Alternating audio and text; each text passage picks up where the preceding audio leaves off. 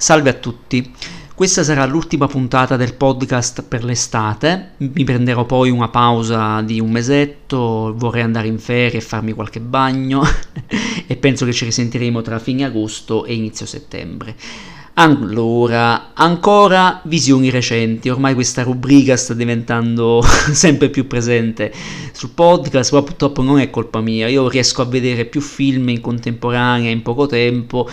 vorrei tanto registrare una puntata a film, però preferisco raggruppare tutto insieme così magari mi porta via meno tempo e magari evito di perdermi troppo in chiacchiere.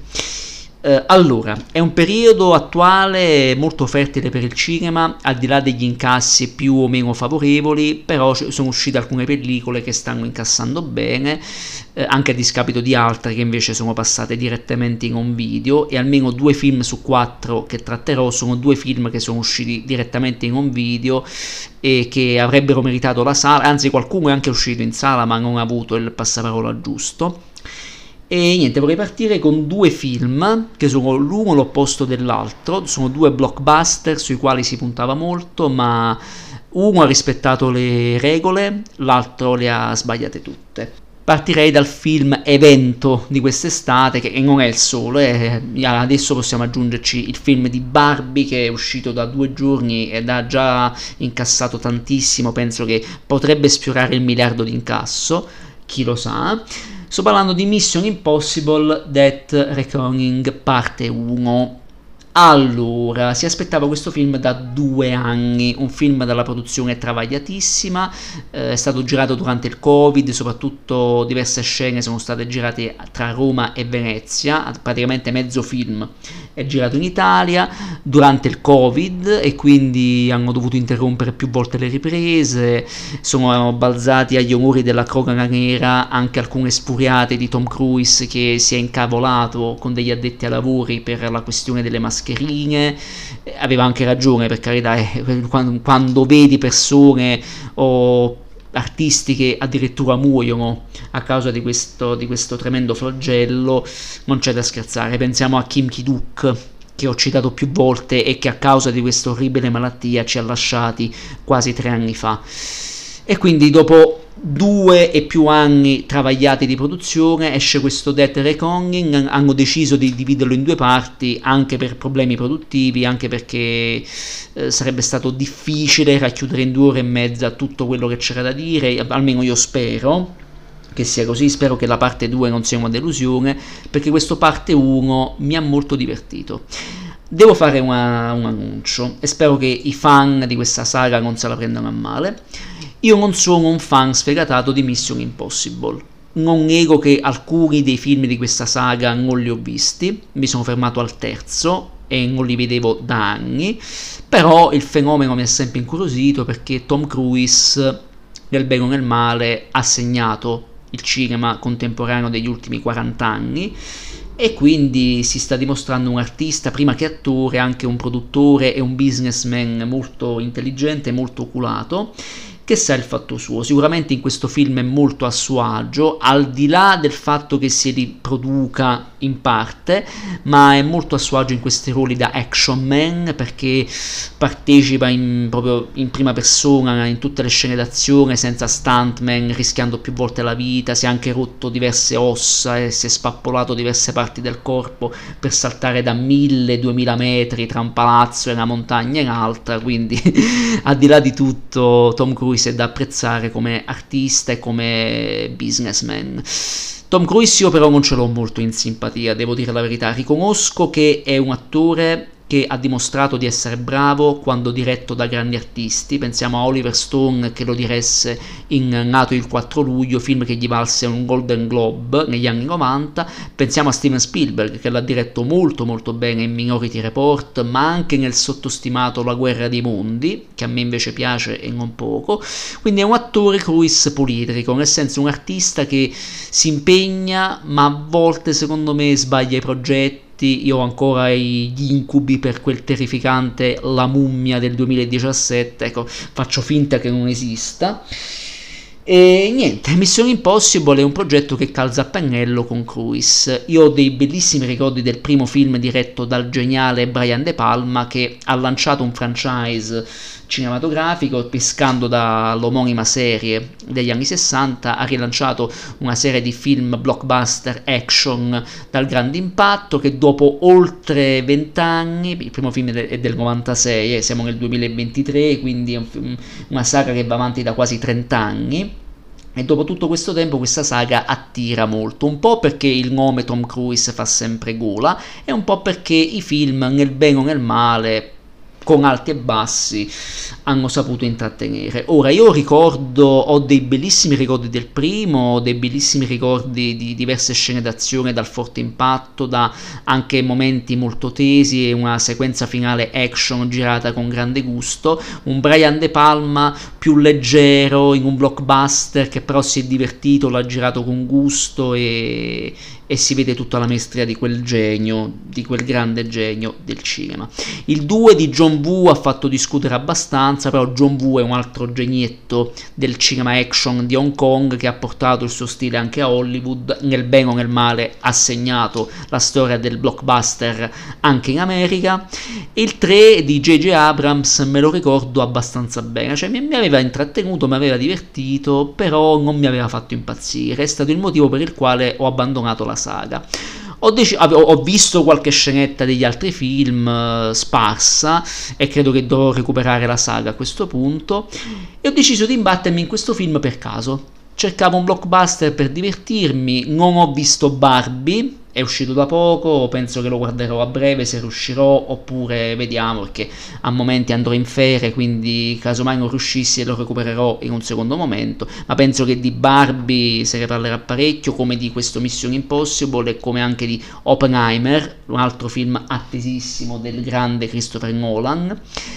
Allora, Mission Impossible, questo nuovo film, mi è piaciuto mi ha divertito, mi ha molto divertito, la storia è semplicissima, è il classico spy movie col nostro Ethan Hunt che torna e stavolta deve combattere con un cattivone cattivissimo eh, che ha alle spalle una minaccia ancora più pericolosa che è l'intelligenza artificiale che sfruttata in cattivo modo può portare alla distruzione di tutto il genere umano. È un film che in un certo senso è stato oculato, pensando che sia entrato in produzione due o tre anni fa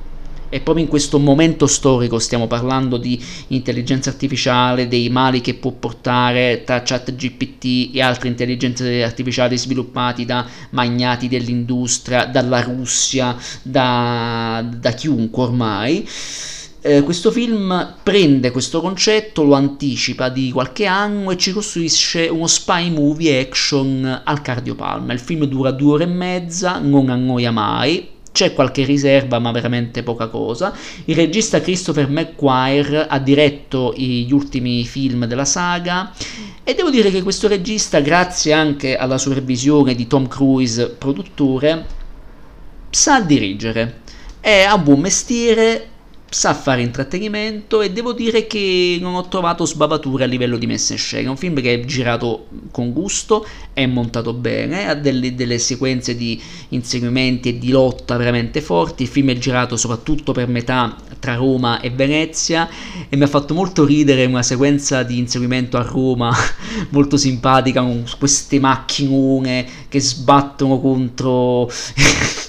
contro i motorini e qualcuno pensa ma chi è che parcheggia così? Cioè, giusto, c'è questa presa in giro verso gli italiani che non hanno rispetto delle regole della strada ed è, ed è vero, ci facciamo prendere per il culo dall'America, hanno anche ragione, ai noi. E quindi no, c'è questa sequenza di inserimento anche molto divertente perché un, un, super, un, un super uomo, un action man come Tom Cruise che si mette a guidare a 500 di quelle proprio degli anni 50, proprio color giallo canarino, mi ha molto divertito. È proprio come se Tom Cruise giocasse ad autoparodizzarsi e indubbiamente le scene action, le scene di inserimento sono giostrate con gran cura, con delle trovate anche visive, cioè inquadre soggettive dalle ruote, dai finestrini, da ogni angolo, di tutte, da, dall'alto, droni, inquadrature dall'alto, dal basso, cioè c'è veramente di tutto. Si vede che ci hanno speso tanti soldi, il film è costato quasi 300 milioni di dollari, però si vede che l'hanno investiti tutti per cre- donare uno spettacolo quanto più il più forte, il più incisivo possibile ed è un film che fa anche in un certo senso anche un po' di politica si parla di intelligenza artificiale si parla di un qualcosa di troppo grande da, comanda- governare ma che qualcuno o più persone di più posti del mondo vorrebbero eh, amministrare, vorrebbero controllare per chissà cosa. Il problema è cosa accadrebbe se questa tecnologia cadesse in mani sbagliate? E quindi è un dilemma che ci stiamo ponendo tutti oggi. Cosa accadrebbe se ChatGPT prendesse il sopravvento e Matrix, che era un film, diventa, o Terminator diventassero realtà, quindi noi diventa, diventassimo schiavi delle macchine o addirittura ci autodistruggessimo, come se non bastasse la guerra scellerata che stiamo vivendo da più di un anno. Quindi è un film che fa anche autoriflessione su questo, chiaramente in eh, chiave leggera perché è un film di intrattenimento, vuole intrattenere, vuole divertire, fa riflettere sulle tante facce di tante persone, dei piani alti o di piani nascosti di servizi segreti americani e non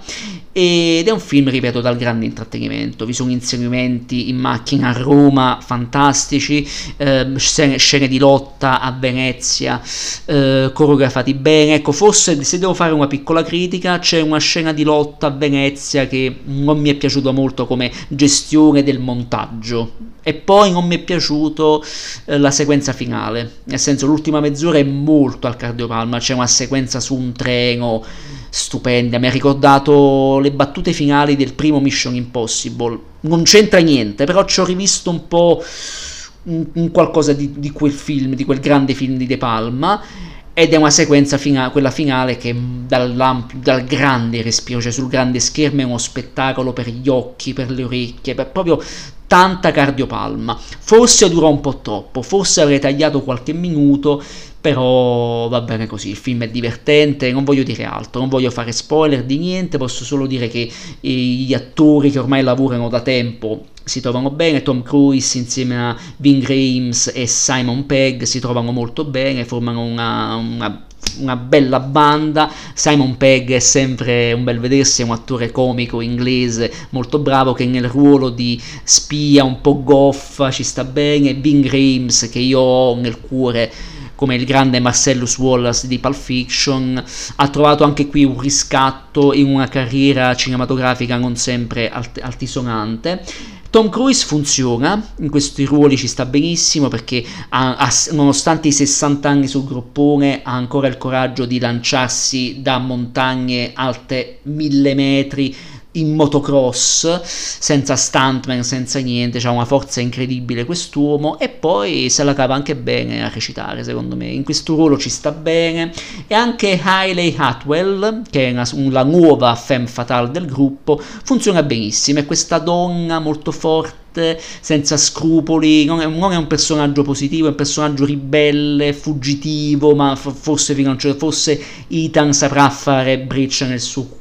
nel suo cuore e quindi è un personaggio molto tenero, molto dolce e molto simpatico. È un film che, che ha tanto cuore, incredibilmente. Io non pensavo di dirlo di un film di questa saga che, ripeto, non ammiro, cioè non sono un grande fan però mi ha colpito molto. Si vede che ci hanno messo tanto cuore, hanno voluto donare uno spettacolo il quanto più grandioso possibile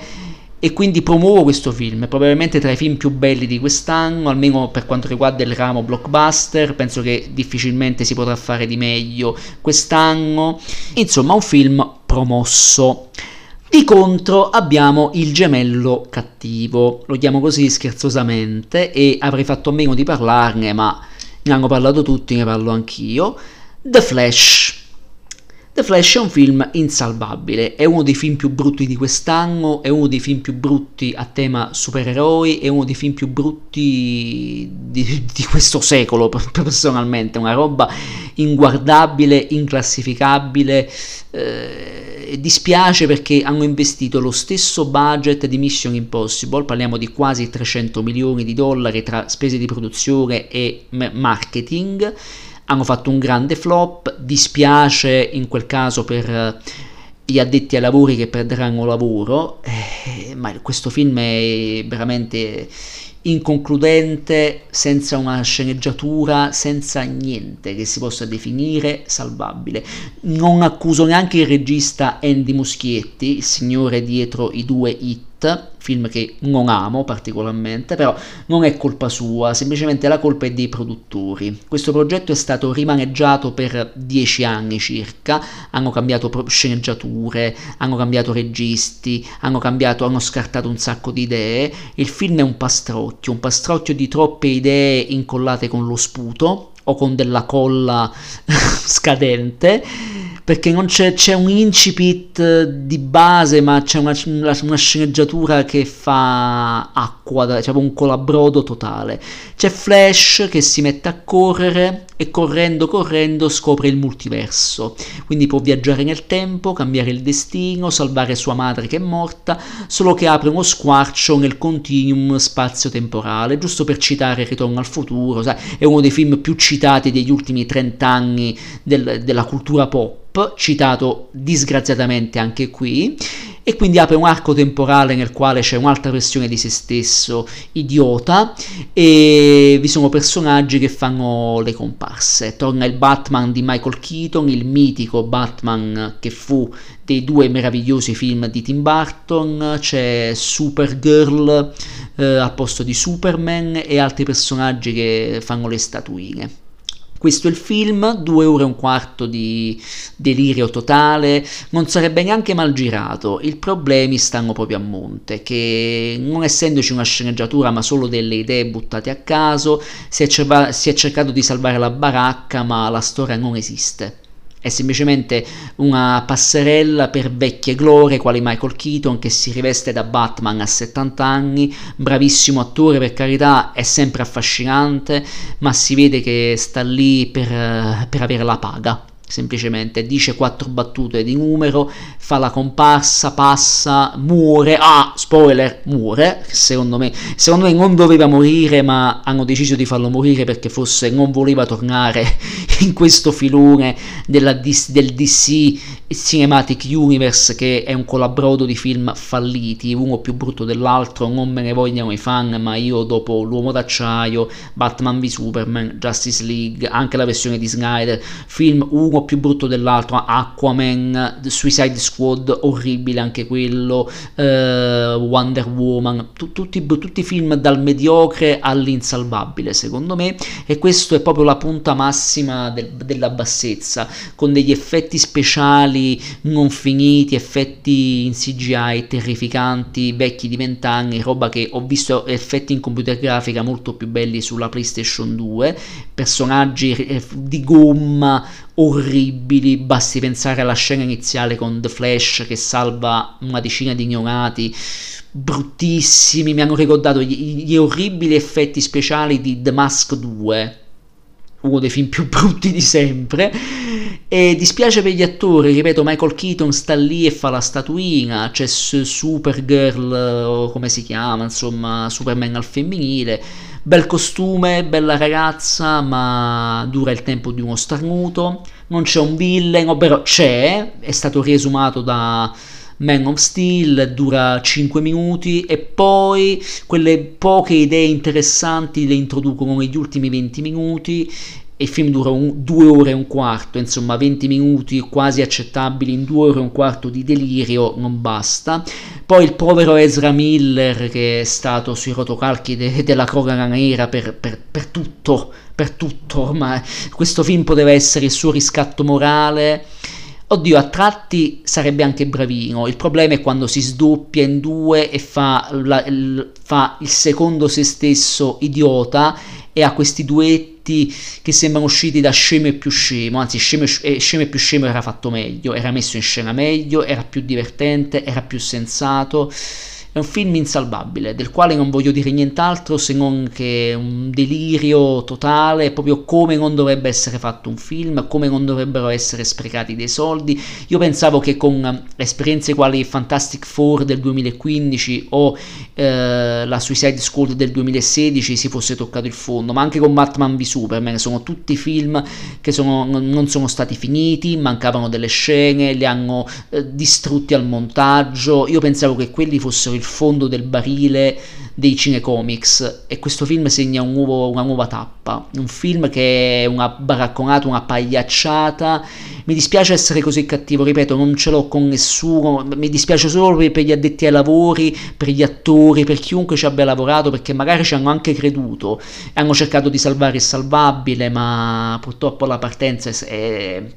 è sbagliata, non basta neanche qualche cameo simpatico. Ah, c'è George Clooney, eh, c'è George Clooney che torna come alternativa di Batman, da Batman e Robin di Joel Schumacher, cioè per farvi capire, ci siamo ridotti a dover riesumare, a dover rivalutare film trash quali Batman e Robin del 97, che in confronto a questo è un grande capolavoro. E quindi penso di aver detto tutto di questo abominio, uno dei film più brutti di questo secolo e uno dei film più brutti dell'anno. E poi vorrei parlare di due film che sono usciti in un video e qui mi dispiace perché se penso che il film di cui parlo adesso è uscito in contemporanea a maggio, quando c'era The Flash al cinema, mi fa star molto male. È un film che è stato presentato al Festival di Cannes nel 2022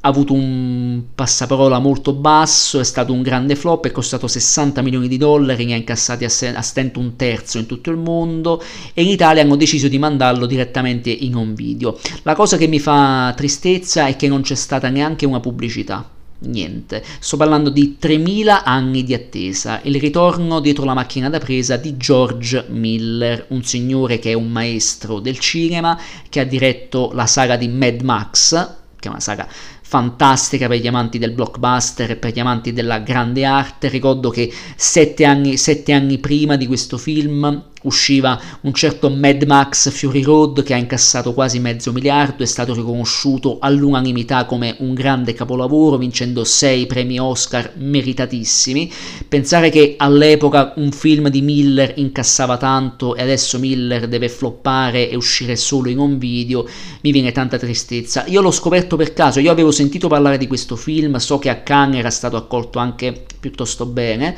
e poi è sparito So, l'ho scoperto per caso cercando in rete, ho visto che era uscito in un video sulle varie piattaforme, quindi Prime Video, eh, Google Film, eccetera, eccetera.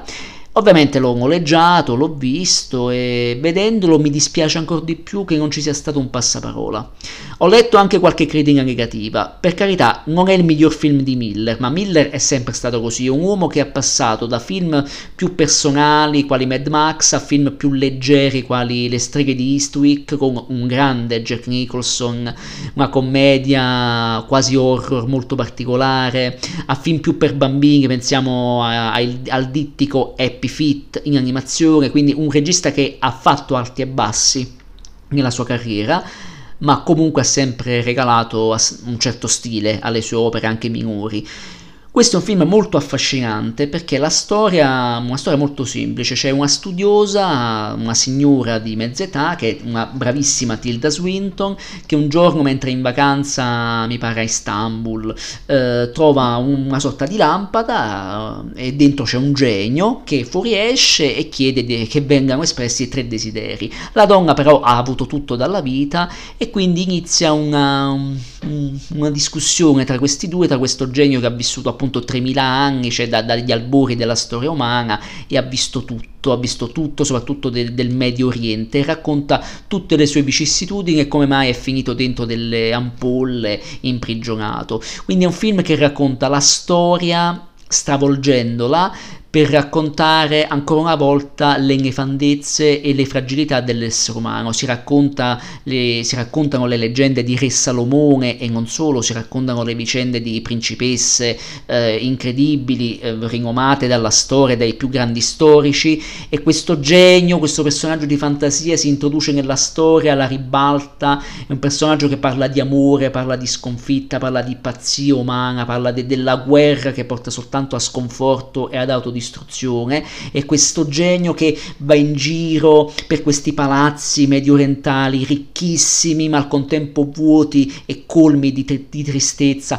va in giro come anima errante, come fantasma sperando che qualcuno lo liberi dalle ampolle nelle quali è imprigionato. È un film visivamente molto affascinante perché Miller utilizza una messa in scena molto ricercata, ottime inquadrature, fotografia bellissima, gli effetti speciali sono buoni seppur non proprio eh, al top dell'avanguardia, nel senso vedere il genio che diventa un ammasso di polvere mentre viene imprigionato, sì, anche di finto, ma credo sia voluto il tutto per ricreare appunto una, una, una sorta di, di, favola. Il film è una grande favola alla fine, una favola sull'amore, una favola su, sull'essere umano, un'allegoria sulle nefandezze, sulle bassezze dell'essere umano, almeno viste dal punto di vista di un, di un essere che umano non è. E il film è tutto qui, c'è un dibattito tra questo essere e una donna che come desiderio ha solo quello di provare amore, di essere amata e di colmare un vuoto che forse ha e che cerca di colmare con la cultura, con la letteratura, ma forse non le basta più. E quindi anche il genio che umano non è, e deve diventare a sua volta umano per provare che cosa sia l'amore, nonostante in realtà lo sappia anche, ma deve provarlo fino in fondo anche a livello carnale ed è molto bravo Miller a mettere in scena un amplesso sessuale che non viene mai mostrato, ma viene enfatizzato con eh, visioni oniriche, con questi giochi di luce ed effetti visivi meravigliosi, è quasi un'esperienza sessuale extrasensoriale oltre l'umana concezione che è veramente visivamente un grande spettacolo come spettacolari sono i costumi le scenografie ricrea- il ricreare questi palazzi medio orientali con quella cura, con quella maniacalità, con una fotografia meravigliosa, poi una musica che quasi non c'è, è molto più musicale la voce del genio che parla, che più che parlare con la donna parla con noi, ci racconta la storia ma la stravolge e il motivo ho già detto qual è. E poi c'è questa storia d'amore, una storia che d'amore che va a sbattere contro l'essere umano che comunque non impara mai a prescindere dai propri errori. C'è un riferimento al Covid, verso la fine del film, rimanendo appunto nel tema dell'essere umano che combina solo guai e non impara mai e la storia d'amore avrà un lieto fine? Forse sì, forse no, forse il genio deve accettare anche la sua natura che umana non è. Non vi dico altro, il film è veramente affascinante, va, vanno segnalate anche le prove degli attori che sono bellissime, ottime. Idris, Idris Elba è un genio fantastico il trucco delle orecchie, la faccia è perfetto. Tilda Swinton è la donna magnifica, stupenda, incre- bellissima, nonostante sia una donna di una certa età, mantiene sempre un grande fascino molto molto signorile e insieme funzionano tanto tanto bene. L'unica critica che faccio al film è che dura un'ora e 40, non annoia assolutamente, solo che la storia d'amore mi è sembrato che avesse troppo poco spazio. Cioè, un, quasi un'ora di film è un, tutto un racconto del genio delle sue vicissitudini, molto bella, la cosa più bella del film. E poi la storia d'amore parte, ma dura troppo poco e la assapori, te la godi, ma ne vorresti di più. Perché ti affezioni così tanto a loro che ne vorresti di più. Ecco, magari avrei forse tagliato qualche cosina e aggiunto qualche altra cosa, magari 10 minuti in più, perché no? Detto questo, il film è bellissimo, è un fantasy adulto, malinconico, dolce, come se ne vedono pochi, ed è un dispiacere che sia uscito in Italia in sordina, senza pubblicità. E un altro film, e poi chiudo, un altro film che è arrivato da noi in un video e mm, se ne erano perse le tracce, è Benedetta di Paul Verhoeven. Paul Verhoeven è un genio, il genio dietro film quali Robocop, Atto di Forza, ma anche recenti film quali Elle del 2016 che ha sconvolto tutti, un grandissimo film, un genio che è partito dall'Olanda e poi si è spostato in America a girare film di un certo stile, film blockbuster di alta scuola, Robocop ha segnato la storia del cinema, atto di forza, ma anche il thriller Basic Instinct che piaccia o meno rimane un cult. Anche Starship Troopers è un film divertentissimo, un grande esempio di fantascienza comica e autoparodistica. Poi sì, ha fatto anche dei flop, pensiamo a Showgirls del 95 o L'uomo senza ombra del 2000 con un Kevin Bacon bravo e altri attori bravi in una storia abbastanza mm, scritta maluccio. Dopo anni torna in Europa, gira alcuni film, Elle è stata una grande rinascita e poi arriva questo Benedetta doveva essere il film scandalo di Cannes 2021. Vedete, stiamo tornando indietro. Dopo 3000 anni di attesa che è stato a Cannes l'anno scorso, torniamo indietro di due anni. Cannes 2021, Benedetta, doveva essere il film scandalo, non lo è stato, è stato anche abbastanza spernacchiato, è stato molto più scandalo Titan di Giulia Ducournau che ha vinto anche la Palma d'Oro, meritata, immeritata, non lo so, il film a me è piaciuto molto, per carità, eh, anche a chi non piace, cioè, va bene così, rispetto i gusti di tutti. Benedetta è la storia, la storia vera di Benedetta Carlini, che era questa suora che viveva in un convento in un paesino, Pescia, un paesino del nord Italia, e questa monaca che a un certo punto inizia a avere delle visioni di Gesù, sembra parlare con lui direttamente e a un certo punto viene accusata, viene quasi scomunicata in quanto nel convento che la ospita eh, si intrattiene con un'altra suora in amplessi sessuali di stampo lesbico.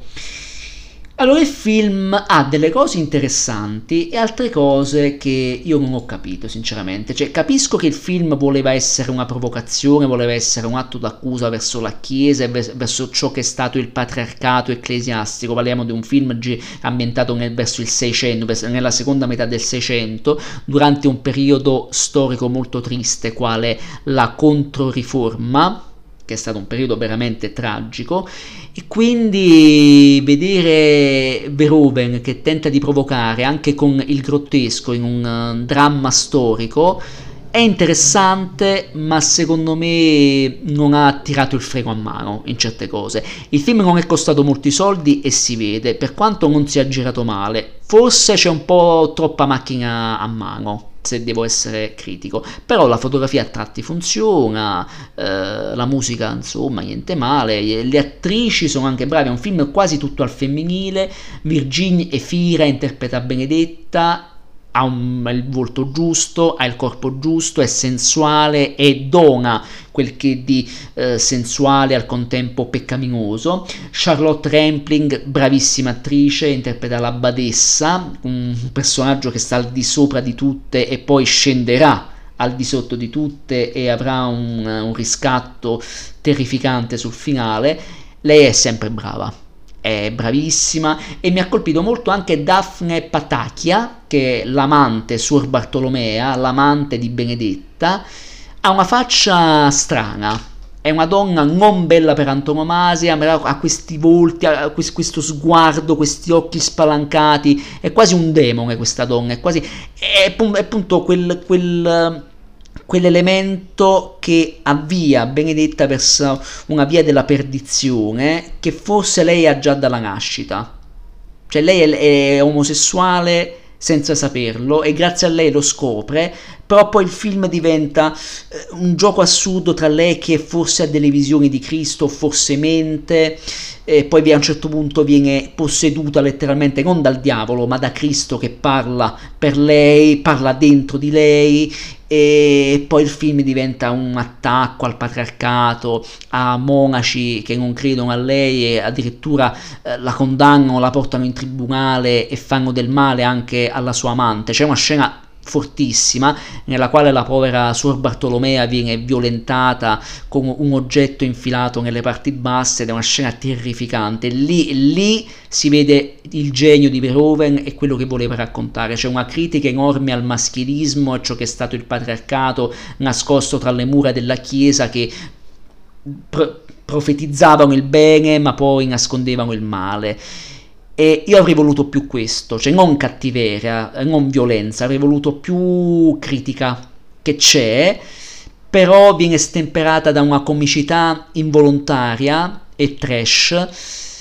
anche voluta, penso, ma che non mi ha fatto né caldo né freddo. Ci sono dei momenti abbastanza ridicoli. Già all'inizio del film, una benedetta bambina mentre prega davanti alla statua della Madonna, la statua le casca addosso, e per lei per miracolo si salva e inizia a succhiare il seno di ceramica della statua in modo anche svogliato e meccanico. Mm, ah, già da lì si intuisce che qualcosa non va, cioè si intuisce che forse il regista vuole indagare la natura omosessuale della bambina barra ragazza Eppure il regista a un certo punto va nel pallone e si perde in due ore e dieci di cose abbastanza assurde. Eh, la storia d'amore tra Benedetta e l'amante si basa su una palpatina di sedere e una palpatina di seno e addirittura una della, una statuina della Madonna che viene ritagliata e convertita in un fallo di legno da infilare tra le cosce è una scena erotica verso l'ora di film che io ho trovato abbastanza forzata e buffa. Sinceramente La vita di Adele o Mademoiselle in questo campo hanno fatto molto meglio e quindi doveva essere un film scandalo, ma lo scandalo non l'ho visto, sinceramente non mi ha scandalizzato, non mi ha fatto più che altro sorridere. E il film è tutto qui, una via di mezzo tra eh, critica sociale, dramma storico e film comico involontario. E niente, poi queste visioni che ha lei di Cristo, prima lo vede che gli taglia davanti agli occhi un serpente, simbolo del peccato, lo, lo, fa a pezzi, e poi vede Gesù sulla croce, nudo, bellissimo, e vorrebbe farci l'amore, e poi inizia anche lei ad avere le stigmate sulla mano, e quindi le suore che si, che si interrogano, come mai sarà devota dal, unta dal Signore, che, chi è questa benedetta? Oppure forse è lei che si taglia le mani e prende in giro tutti con del veto, cioè il film, non lo so, a volte non è molto chiaro, almeno io non l'ho trovato molto chiaro, poi di mezzo c'è la peste che poi sarebbe scoppiata verso appunto la seconda metà del 600, solo che appunto il film è, è confuso, racconta delle cose riuscite e su altre cose è confuso e non va a fondo. Cioè avrei voluto sapere un po' di più di questa Benedetta, perché è un personaggio veramente esistito, però Verhoeven eh, la tratta un po' così, è un po' superficiale, cerca più lo shock, tra virgolette, la provocazione e um, sinceramente momenti scalt evitabilissimi, quali lei che sogna Gesù che le dona il suo cuore lei che sveglia la sua amante e le dice testuali parole Gesù mi ha dato il suo cuore, guarda! Mostra il seno nudo e se lo fa toccare. Cioè, una, una, roba che io capirei in un film con Alvaro Vitali, però questo dovrebbe essere un dramma serio. Ero lì che ridevo, cioè, poi quando ho visto il fallo intagliato di legno, veramente non smettevo di ridere. E ripeto, forse il regista lo ha fatto apposta, voleva prendere in giro anche, e ci sta, Verhoeven ha sempre fatto un po' ha sempre avuto questa doppia, questo bipolarismo di fare un certo cinema impegnato, serio, ma al contempo inserire anche elementi grotteschi. Ci sta, però a un certo punto bisognerebbe fregarsi perché poi si sbanda un po' nel eh, triviale, si scade nel trash involontario e quindi il film ha questa natura doppia, a tratti interessante, a tratti noioso e a tratti provoca ilarità. Quindi Benedetta è questo, si trova in un video, trova l'unica piattaforma in digitale che lo distribuisce è Rakuten TV, costa 8 euro, purtroppo non si può noleggiare, si può solo comprarlo, se no c'è in DVD, in un video, quindi io lo consiglio perché magari la critica, a certa critica è piaciuto, è piaciuto anche a certo pubblico, io purtroppo sono un po' una pecora nera, non mi ha fatto impazzire, però non dico neanche che sia orribile, è più un film che ci ha provato e ha fallito. Però io apprezzo Verhoeven perché è un genio e comunque ha tentato di dire la sua. Io spero sempre che torni con un nuovo film migliore di questo perché ha fatto tante belle cose e concludere una carriera così mm, spererei in qualcosa di meglio. Questo era quello che avevo da dire, io vi saluto, mi scuso se magari questa puntata è stata un po' moscia e avrei voluto dire altre cose, avevo voluto parlare di altri film, è uscito Barbie di recente, vorrei vederlo per curiosità, sono molto curioso, avrei voluto parlare di altri film, ci sono altri film un video che sono usciti molto interessanti, c'è Pearl, il sequel di X A Sexy Horror Story, altro film piccolo cult horror molto bello che è uscito l'anno scorso, il sequel è uscito a Venezia sempre l'anno scorso e da noi è passato proprio in sordina in un video ed è un peccato, è veramente un peccato, eh, avrò modo di recuperare anche quello e di parlarvene e niente, io vi saluto, vi auguro un buon proseguimento d'estate, buoni bagni, ci sentiamo il prima possibile e un abbraccio a tutti e soprattutto buon cinema a tutti.